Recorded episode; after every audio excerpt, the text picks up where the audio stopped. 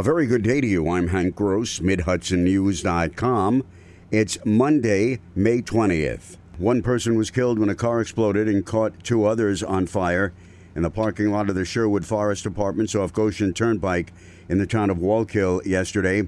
State and Wallkill police and fire investigators remained on the scene for hours as Goshen Turnpike and the entrance to the parking lot were blocked off with yellow police tape. Troopers who are in the lead on the case continue to investigate. A fire that began in a large construction dumpster outside a detached garage at 414 Last Road in Circleville spread to the structure that housed a number of antique cars dating back to the 1920s. All were destroyed.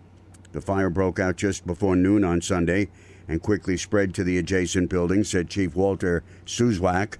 The homeowners told me that they heard some banging and popping in the front of the house originally um, and in dumpster area. And then when they got there, when they came outside, the whole front of the building was involved. The extent of the damage is, is extreme. Everything in the building is destroyed. Um, there is nothing salvageable inside the building. The cause of the fire is unknown and under investigation. Planners and visionaries met over the weekend in a think tank to discuss how to grow New York Stewart International Airport into an economic catalyst for the entire region, and in particular for the city of Newburgh, just four miles down the road. Airport General Manager Ed Harrison said Stewart is definitely in a growth mode that will benefit the region. I think the best thing we could do at New York Stewart International is keep growing the business, keep growing air service, keep creating jobs. Then they'll have the critical mass. Newburgh City Councilman Anthony Grice is all about taking incremental steps to reach the goal of the rebirth of the city. I think that if we make a strong connection with Stewart Airport, that it will help start the economic engine for the city of Newburgh. Participants in the think tank noted the interstate highway network in the area is a major attraction to spur growth. Middletown Mayor Joseph DeStefano is hoping to implement his proposed new garbage collection plan later this year.